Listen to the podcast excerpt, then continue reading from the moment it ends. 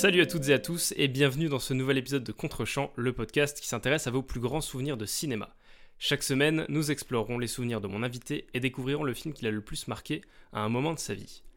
Aujourd'hui, j'accueille un expert en pop culture, un collègue youtubeur, c'est ce cher Landry. Comment vas-tu Landry ? Bah écoute, merci de l'invitation, ça va extrêmement bien et toi du coup ? Ça va, je te remercie beaucoup. Landry, est-ce que tu peux rapidement te présenter pour celles et ceux qui te découvrent ? Du coup, je suis un jeune youtubeur qui parle un petit peu de pop culture, surtout de Marvel, sachant qu'en ce moment, c'est un petit peu la hype autour de WandaVision. Donc, je parle de WandaVision, carrément. Je parle de Loki, enfin des prochains programmes de l'univers Marvel qui seront sur Disney Plus, également des séries Star Wars. Enfin, je parle en fait juste de ce que j'aime et c'est le but de la chaîne, c'est d'être authentique et de parler de ce qu'on aime, de comme on est dans la vraie vie, et c'est ce que j'essaie de refléter sur la chaîne, tout simplement. Ah bah c'est exactement ce que tu retransmets à l'écran. Enfin, on sent que tu es quelqu'un de passionné et que tu partages ça avec tes abonnés, c'est très très cool. Merci beaucoup, ça me touche énormément. Alors, de quel film vas-tu nous parler aujourd'hui ? J'avais justement, en fait, je sais que je parle beaucoup de Marvel, donc j'avais envie de sortir un petit peu de ma zone de confort et de parler d'un film d'animation qui est donc La planète au trésor. Qui est sorti en 2002 si je ne m'abuse. C'est ça, c'est 2002, ça, et qui moi m'a... en fait c'est pas forcément le film qui m'a touché, c'est plus en fait tout ce qu'il y a autour, parce que moi je suis beaucoup attaché à quand je parle d'une séance, parce que je faisais aussi des vidéos sur les séances de cinéma au lieu au-delà du film, et c'est ça aussi qui me passionne mais qui me fascine, c'est la façon dont on peut aussi apprécier un film, pas forcément par rapport au contenu mais par rapport à ce qu'on peut vivre autour de ce film-là. C'est fou parce que c'est vraiment l'essence de ce podcast, là, ce que tu viens de résumer. Okay. Et du coup, est-ce que tu te souviens de ton premier souvenir de ce film ? Je me souviens, c'est lié au McDonald's. C'est bizarre, mais en fait, c'était que... en fait, j'habite pas sur Paris. Enfin, j'habite en région parisienne, mais j'habite genre à 2 heures de Paris en voiture. Okay. Et du coup, j'y allais très, très rarement. Et quand j'ai vu ce film-là, du coup, j'avais 4 ou 5 ans. Et en fait, mes parents nous ont fait la surprise avec ma sœur de nous emmener directement au Grand Rex pour aller voir ce film-là. Et en fait, en face du Grand Rex, tu as un McDo, et à l'époque, tu avais ce genre d'Happy Meal où en gros, tu avais des jouets qui étaient liés à la sortie d'un film Disney. Parce que je me souviens, ils avaient fait ça pour Lilo et Stitch, etc. Et ils l'avaient fait pour La planète au trésor. Et en fait, j'ai découvert La planète au trésor grâce aux jouets dans le Happy Meal avant de regarder le film. Et du coup, j'ai juste apprécié le jouet. Et après, j'ai vu le film et j'ai d'autant plus apprécié le film parce que j'avais le jouet en rapport avec ça avant d'aller voir le film. Ok, donc c'est marrant, ça crée une connexion entre toi et le film avant même de le découvrir. Exactement. Et pourtant, du coup, j'ai apprécié le film. Il était très très bien. Mais c'est vrai que j'ai plus un souvenir de ce qu'il y a autour du film plutôt que ce qu'il y a dans le film. Mais c'est intéressant comment on arrive à se construire des points de sauvegarde, on va dire, autour d'un souvenir, d'un film par exemple. Et là pour le coup, toi, c'est vraiment ce jouet que... Est-ce que tu l'as encore, ce jouet ? Alors malheureusement, je pense que je l'ai plus parce que ça date quand même d'il y a 20 ans quasiment. Ouais, donc, ça date un peu. Ouais, je pense plus l'avoir, mais si un jour j'arrive à le retrouver sur eBay, je l'achète, et peu importe le prix. C'est le genre de truc qu'on aime bien posséder. Exactement, en plus, vu qui traverse le temps. Exactement, en plus vu que j'étais jeune, donc je sais pas si toi aussi ça te le fait ou si ça le fait aussi aux auditeurs, mais en fait j'ai plus facilement les souvenirs de quand j'étais jeune et ça me berce aujourd'hui encore. Par exemple, là, La planète au trésor, je l'ai vu il y a 2 semaines avec ma mère parce que ça faisait longtemps. Du coup, je l'avais vu 3-4 fois maximum parce qu'on l'a en DVD, mais depuis Disney+, on peut se permettre de voir plus souvent les films, et donc je l'avais vu avec ma mère et tout, et ça m'a rappelé énormément de souvenirs que j'avais oubliés justement, et c'est ça aussi, je trouve qu'il y a un souci du détail, dans le sens où tu peux facilement te souvenir de choses qui n'ont aucun rapport avec le film, mais que toi tu as vécu, et c'est ça en fait, au-delà d'un simple film que tu peux regarder, c'est l'art qui te transmet des émotions et qui te fait te souvenir d'énormément de passages que tu aurais pu oublier assez facilement, je trouve. C'est exactement ça, je suis assez d'accord avec ce que tu dis. Okay. Est-ce que tu peux rapidement essayer de pitcher le film pour ceux qui ne le connaissent pas ? Ok, alors je suis très mauvais en pitch, mais je vais essayer. C'est très dur aussi comme exercice. Ouais, c'est dur. Du coup, en gros, c'est l'histoire d'un jeune garçon qui s'appelle Jim, qui est fan de piraterie, parce qu'en gros, ça se passe dans une sorte de monde futuriste, dans laquelle la Lune n'est pas vraiment une Lune, mais une sorte de spatioport. Sur lequel plein de vaisseaux partent à l'aventure, etc. Et en fait, la mère de ce Jim a un restaurant qui se fait détruire par des pirates, justement. Et avant que le restaurant se fasse détruire par des pirates, tu as un autre pirate qui est venu et qui a apporté une sorte de boule toute dorée, qui est une sorte de carte au trésor. justement d'où le film La planète au trésor, parce qu'en fait elle indique le lieu enfin la localisation de cette planète au trésor, où en fait cette planète est remplie de trésors que le vieux pirate Nathaniel Flint avait récupéré de tous ses voyages, enfin de tous ses pillages surtout. Et du coup ils vont essayer de se rendre sur cette planète là pour refaire le restaurant de la mère de Jim, et il y aura plein de petites péripéties qui sont plutôt sympathiques. C'est plutôt très bien pitché pour quelqu'un qui n'est pas très fort à l'exercice. Ouais, mais j'ai commencé par la fin et je suis revenu au début. Enfin, j'espère que c'était un petit peu clair, j'espère. Non, mais c'est, pour l'avoir revu récemment, c'est très très clair. Du coup, c'est aussi une adaptation un peu modifiée de L'île au trésor de Robert Louis Stevenson. Je sais pas si tu savais. Ah oui, je savais, mais du coup, j'ai pas lu le livre. Enfin, le roman, du coup, je l'ai pas lu. Non, moi non plus, mais je connaissais un petit peu les grandes lignes de l'histoire. Et c'est assez marrant de voir comment ils ont réussi à adapter ça en histoire spatiale, enfin en vraiment un truc épique dans l'espace, quoi. Et ils l'ont doublement adapté en plus, parce que du coup, comme tu l'as dit, ils l'ont adapté d'un côté un petit peu futuriste, mais en plus ils ont réussi à rajouter la patte Disney, genre pas forcément par rapport à l'esthétique, mais aussi par rapport à l'intrigue. Tu sens qu'il y a vraiment, tu sens que c'est Disney en fait, tu le sens. Et je trouve ça ouais, c'est ça, il y a vraiment leur marque dans le film. Exactement. Et même visuellement, moi je trouve qu'il a pas tant vieilli que ça, il reste encore très beau pour, il me semble, un des derniers films en 2D qu'il faisait à l'époque. Ouais, et en plus il me semble que en plus de la 2D, il commençait entre guillemets à rajouter un petit peu de 3D pour jauger avec le public, voir si ça allait se faire, enfin si ça allait être accepté, parce que c'est vrai que la 3D en animation, c'était surtout lié à l'époque à Shrek, donc à DreamWorks, et également à Pixar qui n'avait pas encore été racheté, je crois, par Disney. Donc tu avais cette envie d'aller plus loin dans l'esthétique, et moi c'est ça que je regrette un petit peu aujourd'hui, c'est qu'aujourd'hui t'as des films quasiment que en 3D et t'as que ça, même si c'est vrai que tu as des exceptions, mais c'est vrai que j'aimerais voir de plus en plus de films comme ça qui ont quand même une touche en 3D pour apporter un petit peu plus de réalisme, mais qui devraient revenir un petit peu plus à l'authenticité du dessin en 2D, et moi j'aimerais trop revoir ce genre de film en fait. En fait, je pense que ça mettait encore plus en avant le côté grandiose de la 3D, quoi. Exactement. Par rapport à la 2D qui était vachement connue à l'époque, il y avait beaucoup de films qui l'utilisaient. Le fait d'apporter des moments en 3D comme ça, tu te disais waouh, putain, c'est vraiment beau ce qui se passe à l'écran, quoi. Exactement. Et je pense qu'aujourd'hui ça peut faire le sens inverse, dans le sens où aujourd'hui on a que de la 3D.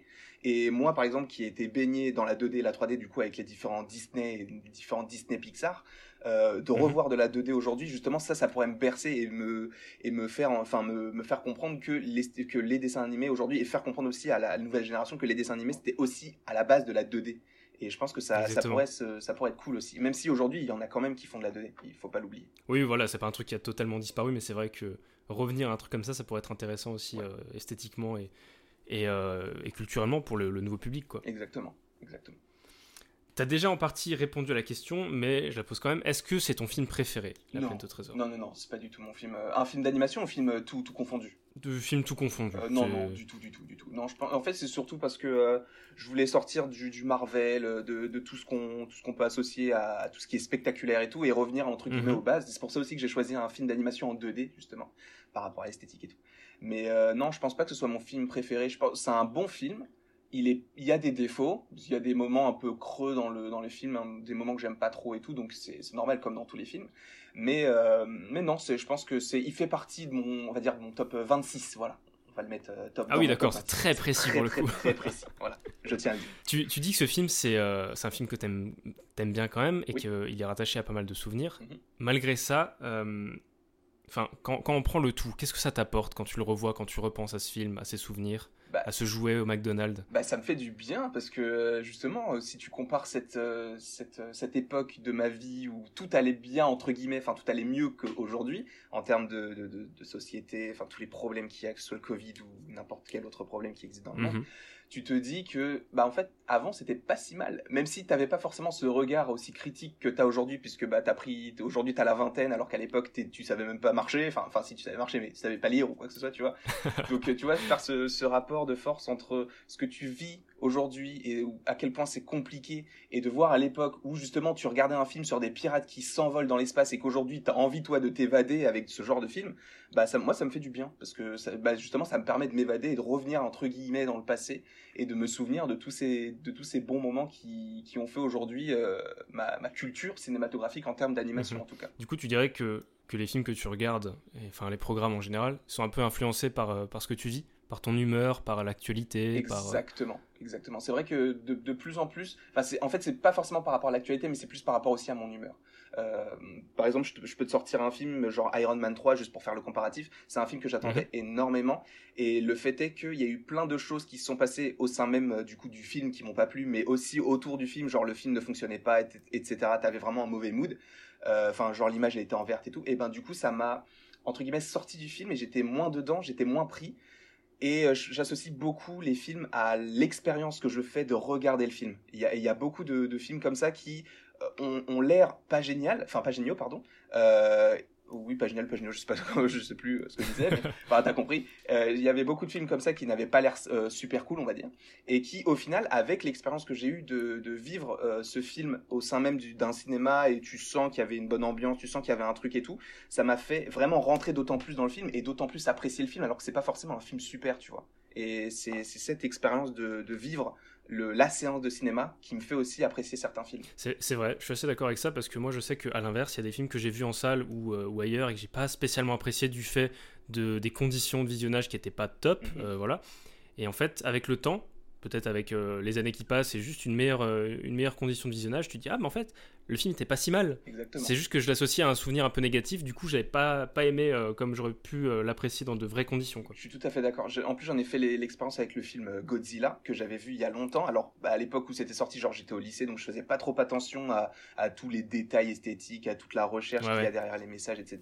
Et je l'ai revu il y a 3-4 ans, peut-être même un petit peu plus, et là je me suis dit ah ouais, ce film il met une claque, et vu que j'avais pas forcément toutes les connaissances ou j'étais pas forcément très attaché à ce que le film peut véhiculer en termes de message, j'ai beaucoup moins apprécié le film qu'aujourd'hui, où c'est un de mes films préférés, où je sens qu'il y a un message, il y a de l'esthétique, il y a vraiment quelque chose derrière tout ça. Le Godzilla de 2014 ouais, de Gareth Edwards, exactement. Ouais, trop bien. On va revenir du coup plus généralement sur les films. Comment ton regard toi sur un film évolue avec les années, la maturité, l'expérience? Je t'avoue que ça évolue très peu, parce que du coup moi je suis quelqu'un de très très très tourné vers le passé, donc quand je regarde un film en fait je mets du temps à le regarder une deuxième fois, parce que j'aime pas enchaîner et de regarder tout le temps les mêmes films. J'essaye de prendre du recul et de prendre un certain temps avant de le revoir, et en fait à chaque fois que je le revois ça me fait penser à la dernière fois où je l'ai revu, et c'est toujours dans ce sens là donc j'ai pas vraiment d'évolution dans mes pensées par rapport à un film ou à un autre. Mais c'est vrai que de temps en temps, comme pour Godzilla, je prends plus conscience des choses, parce que j'évolue non pas par rapport au film, mais par rapport à ma personne, par rapport à ce que j'ai appris dans la vie ou à l'école, etc. Donc c'est plus par rapport à ça qu'il y a une évolution. Mais par exemple, il y a des films où je les ai pas aimés par le passé, mais je vais toujours pas les aimer aujourd'hui. Mais c'est vrai qu'aussi il y a des films où je les ai aimés par le passé, et aujourd'hui je les regarde et je me demande pourquoi est-ce que je les ai aimés. Et ça c'est plus compliqué. Parce que je sais qu'il y a vachement ce truc de redécouverte avec les films.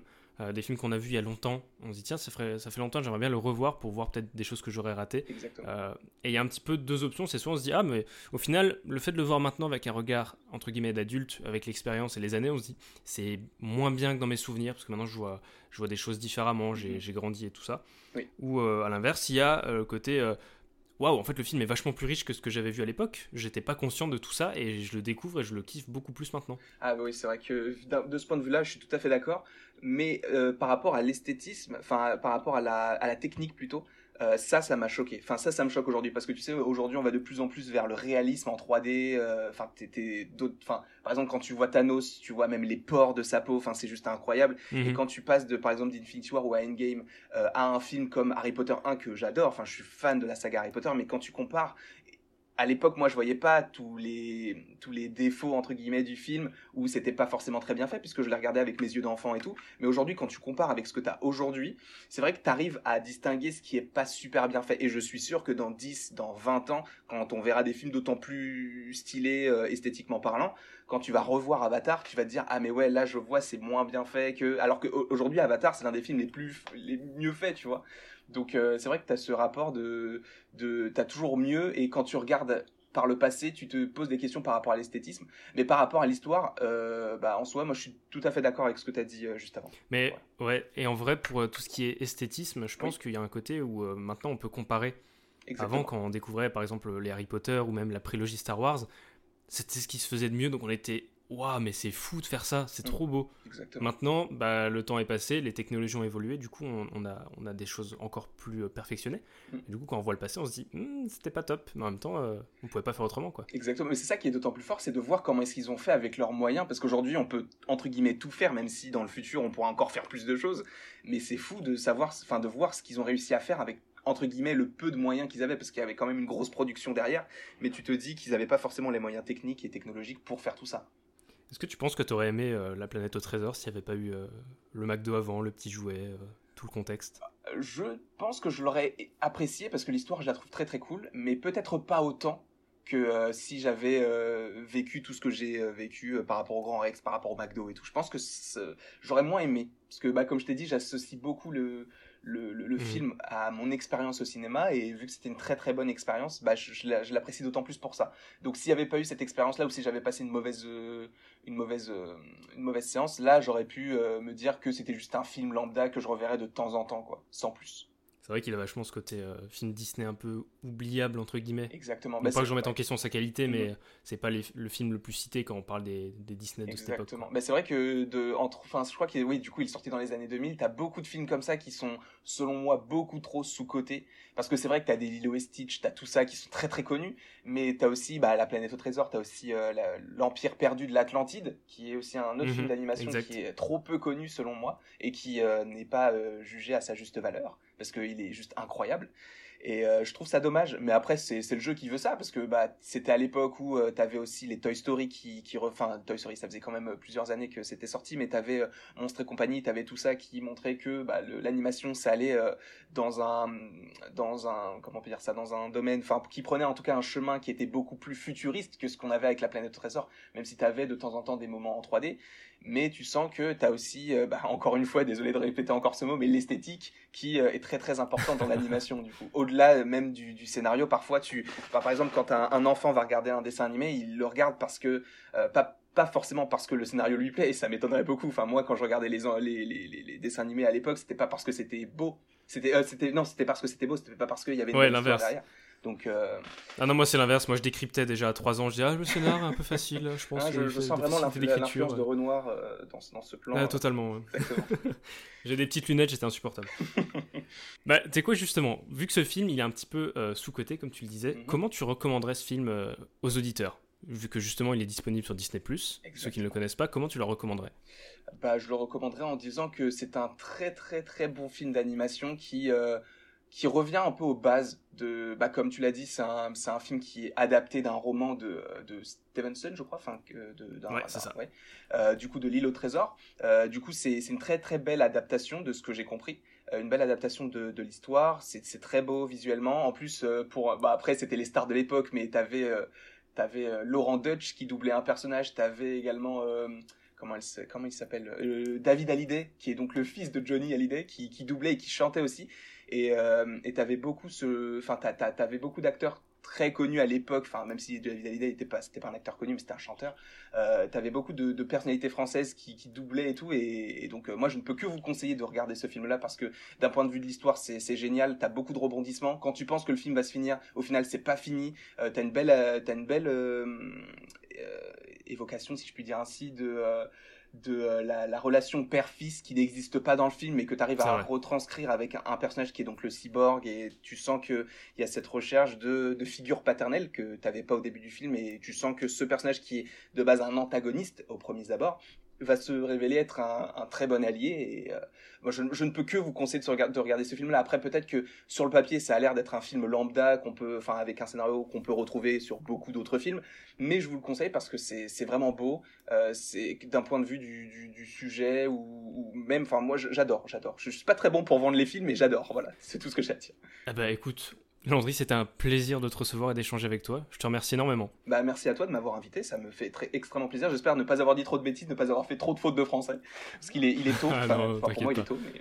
En tout cas, merci beaucoup de l'invitation, ça me fait très plaisir de parler aussi de choses que j'ai pas forcément l'habitude de parler en général, que ce soit sur ma chaîne ou même dans la vie de tous les jours. Donc, merci à toi. Bah, justement, où est-ce que les auditeurs peuvent te retrouver ? T'as peut-être une actualité à partager, une chaîne que tu veux mettre en avant ? Bah, j'ai la chaîne Landry, du coup LANDRI sur YouTube, je poste une vidéo par jour, voilà. Après j'ai les réseaux sociaux qui vont avec, vous verrez ça si vous allez directement sur la chaîne YouTube, vous verrez ça dans l'onglet à propos, il y a différents réseaux sociaux et voilà quoi. J'espère que vous apprécierez. Si vous n'appréciez pas, c'est pas grave, de toute façon ça peut pas plaire à tout le monde. Bah, de toute façon, tous les liens seront en note de l'épisode, donc n'hésitez pas à aller voir ça. Bah, merci beaucoup. De votre côté, n'hésitez pas à laisser un petit avis sur le podcast et peut-être même un commentaire selon la plateforme où vous écoutez l'émission. J'ai créé une liste sur Sens Critique où vous retrouverez chaque semaine les films des invités, le lien est en description. Moi je repars pour de nouvelles aventures et je vous dis à la semaine prochaine, ciao.